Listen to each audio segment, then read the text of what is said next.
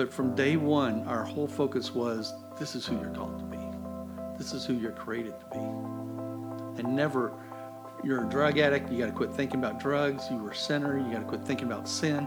It was more get your mind on Christ. This is the unseen story, firsthand accounts that reveal the supernatural reality of God's love.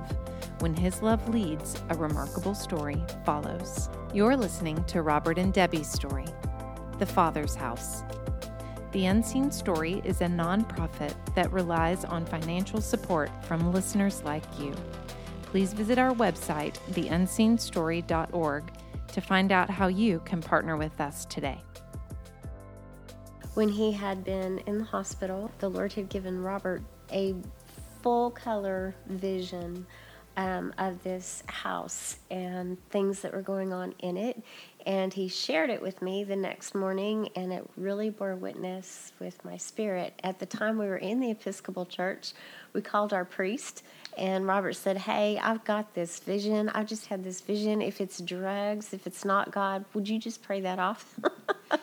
so, so our priest prayed, and the vision didn't go away. The Lord just kept expanding on the vision. And we realized it was something that the Lord had for us, but we figured it was 40 years down the road. When the Lord gives visions like that, um, there often is a preparation process in walking into it.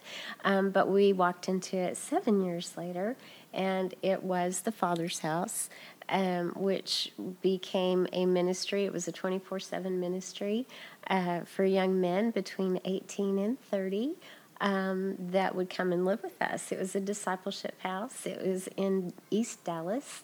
We had prayed, you know, how are guys even going to find us? And the Lord had told us that He would bring them to us, and He did.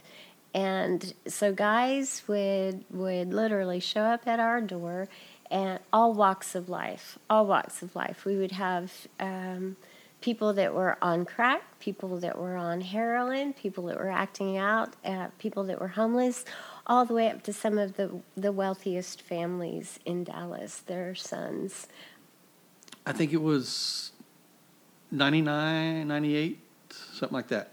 A couple of years later, the Lord told us it's time to change churches. Told us both together separately. We went to our priest and told him what had happened what was going on, that God was calling, calling us out of the church. Um, we weren't dissatisfied or upset, or there was nothing, there was no wedge. We were feel, we felt sent out by the Episcopal Church as missionary types. Headed over to John Wallace's church, and it was the first Sunday they started at noon. So we got there right as the service was starting. And from then on, we were part of the church. John, uh, we went to a newcomers class to find out if we were supposed to be there. And told John and I think Suzanne was in there. We said, uh, "Well, we're we're here because God sent us. God told us to be here, and we've got a vision for this house." They're like, "Well, that's all well and good, but we don't have a vision for that." And we're like, "Okay, that's fine. We're good." So we just settled in, became part of prayer ministries, and uh, we did outreaches to the apartments across the street and they did prayer walks, and then the church transitioned to down Deep Ellum. Uh, so we did a bunch of night overnight prayers there, and we had a bunch of homeless people that came in and stuff like that, and prayed over them, and did a lot of ministry time. And the younger ones in the church, the 20s and 30s, said we need a discipleship house. They said we need one. We have to have one. So they went to John and talked to him about it, told him about it. And they went and found a house.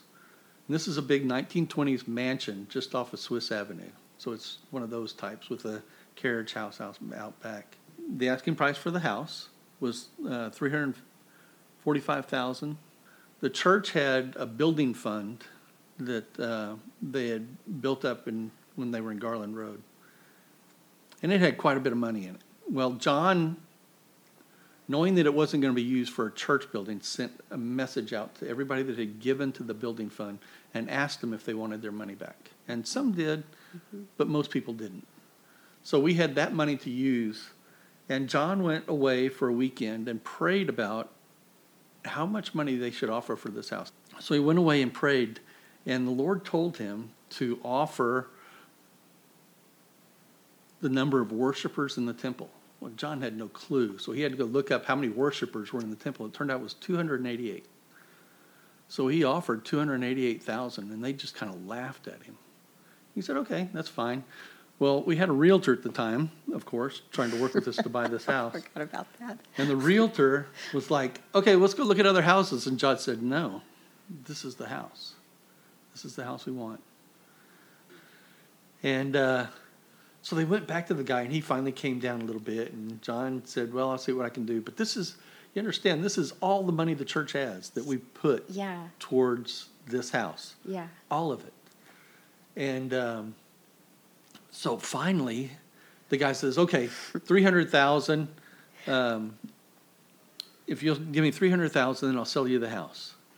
So John sends the paperwork over, and I believe on the paperwork it still says two hundred eighty-eight thousand, and it, we, it doesn't come back for like a month.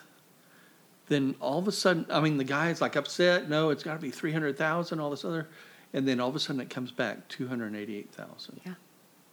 Uh, but he made a demand that we buy all the furniture in the house. You know, he didn't want to move it, so we had to buy it. Yeah, So it was buy it or the deal's the off. The deal's off, That's what it was. seven thousand dollars. Yeah. So we, John scrapes together six thousand dollars, and that's all we've got. And it, it's like has to be in tomorrow, or the deal's done. And by this time, the realtor's so excited about what's going on. The he realtor in puts in a thousand dollars. The realtor gave like us a thousand dollars. So John's talking to the realtor on the phone, says, I gotta have that money today, we gotta get it in the bank so they can have it tomorrow. And John's like, well, I don't, I don't know, I'll pray, see what happens. So John hangs up the phone, walks out and checks his mailbox, and there's a check in the mailbox for a thousand dollars. Just amazing, amazing. So the church, that house, you know, it really was, I would say it was the church. Every penny that the church had went into that discipleship house, and they handed it to us to be the stewards of. Things just started coming. Things would just start, whatever the needs were, whatever the guys needed, they would pray and God would supply because the Lord was teaching them that He was a good, good Father. And and these guys, every single one of them, they had two things in common. They either had no father or zero relationship with a father, and they had a praying mom or a praying grandmother. And so those two elements came together, and God started fathering these young men. And they started developing relationship and we would teach them the bible we had a library that had all of john's seminary books from dts and so we taught them how to use them and we would teach them how to do bible studies and take these take take these tools and learn how to get the meat out of things learn how to study learn the history learn to understand what the word of the lord really says So they would come and they'd go through the events, and during that time, Debbie and I are praying, who does the Lord say that they are? Who does he, what were they created for? What was their purpose? You know, God has a plan for their life, and what is it? And how are we to help them get to that point? But everyone that we accepted came in, and from day one, they had trust. yeah They had trust. We lived in the same house with these guys. We didn't look for background checks. We knew most of them had burned all their bridges, and their families would say, You're crazy for letting them in your house. but from day one, our whole focus was this is who you're called to be, this is who you're created to be. And never, you're a drug addict, you got to quit thinking about drugs. You were a sinner, you got to quit thinking about sin. It was more get your mind on Christ change your focus. If you change your focus from the sin, and so many Christians are so sin focused that that's where you're going to go. You know, if you if you're riding a bike and you're looking off to the left, you're going to veer off to the left. If you're veering looking to the right, you're going to veer to the right. If you're focused on Christ, you're going to go to Christ. And if you if if sin is your focus, you're going to fo- go to sin. It's just going to happen. So we get their focus off of sin and on to Christ and and their calling, what they were called to be, and getting them to hear God for themselves. Mm-hmm. that was the big one The big part is hearing God for identity themselves. and hearing his voice We did lots of quiet time. We did lots of prayer time together. Uh, Bible studies, like she said, were very intense. And, and this is 24 7 ministry. These people lived with us. So they saw the good, the bad, and the ugly. I mean, they just got, got us for who we were. And one of the amazing things was um, it was a real revelation for every guy that ever came in our house to eat at the dining room table. Nobody ever ate at their dining room tables growing up. People were spread out in living rooms with, with trays or whatever, but no one ever ate around the dining room table. There was no community. There was no. So, what we were doing was, I mean, just basic building blocks, basic communication skills, basic levels of relationship. And so, when we would have dinner around the dining room table, it would go for hours because the guys just loved the fellowship, loved the talking. There was just so much family that developed out of that place. That really was what it was. It was the, it was family, and it was it was the Father's house. That was the name of it. I think there was a transition that had to happen in our spirit. We had to go from that place of feeling like servants.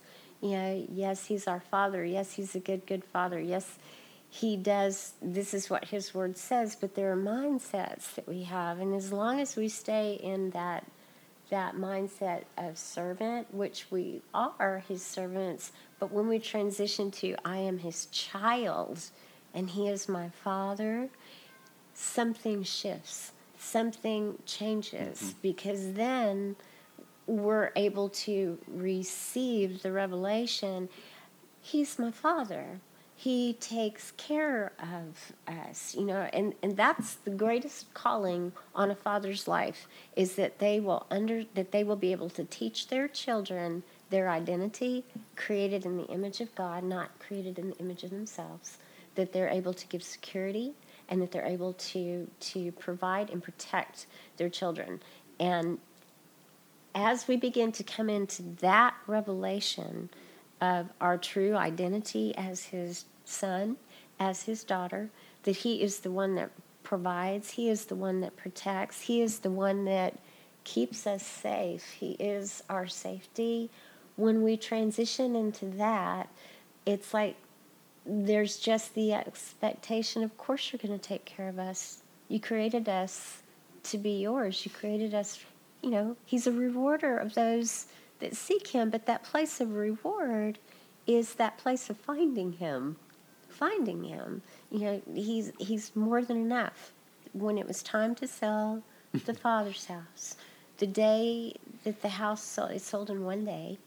It Cash. sold a cash sale in one day when it was time to move. And the Lord had told us, you know, He tells us ahead of time what He's doing, and so we had positioned ourselves, and it just You know, the interesting thing about that also is we lived there for 14 years. The last month when he told us to move, he said, It's time to sell the house and time to move. Uh, this is when I took over as being pastor, and I, I was trying to figure out how to do both be pastor and run the house at the same time. And the Lord said, No, you're not going to run the house. We're going to, you have to sell it and move. And He gave us the price to ask and everything. We got that in a day in cash. And, um, but the minute that He said move, it was like He lifted His hand of protection off that house, Oh, and we could not get out of that house fast enough yes, people were coming on the property and taking everything that we owned. There, we had chairs around the pool and everything. They stole those. They sold pool equipment. They stole plastic chairs.